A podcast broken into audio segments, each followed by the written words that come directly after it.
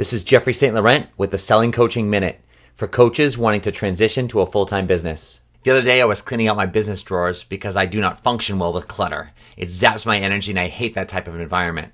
So every quarter, I go through my drawers and get rid of stuff to reorganize things to make sure I'm lean and tight. One of the things I've been resisting to get rid of for a while now are my old business cards, the ones I've never used. Even though they were outdated, I had so many and for some reason just didn't want to throw them out. There had to be at least $500 worth of them, and I finally just threw them in the trash.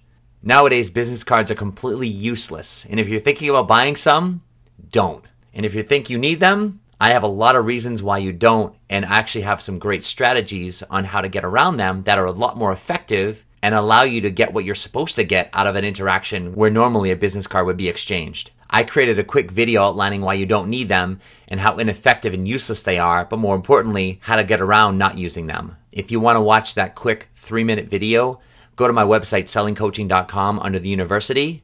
In the search bar, type in business cards, hit enter, and you're ready to learn.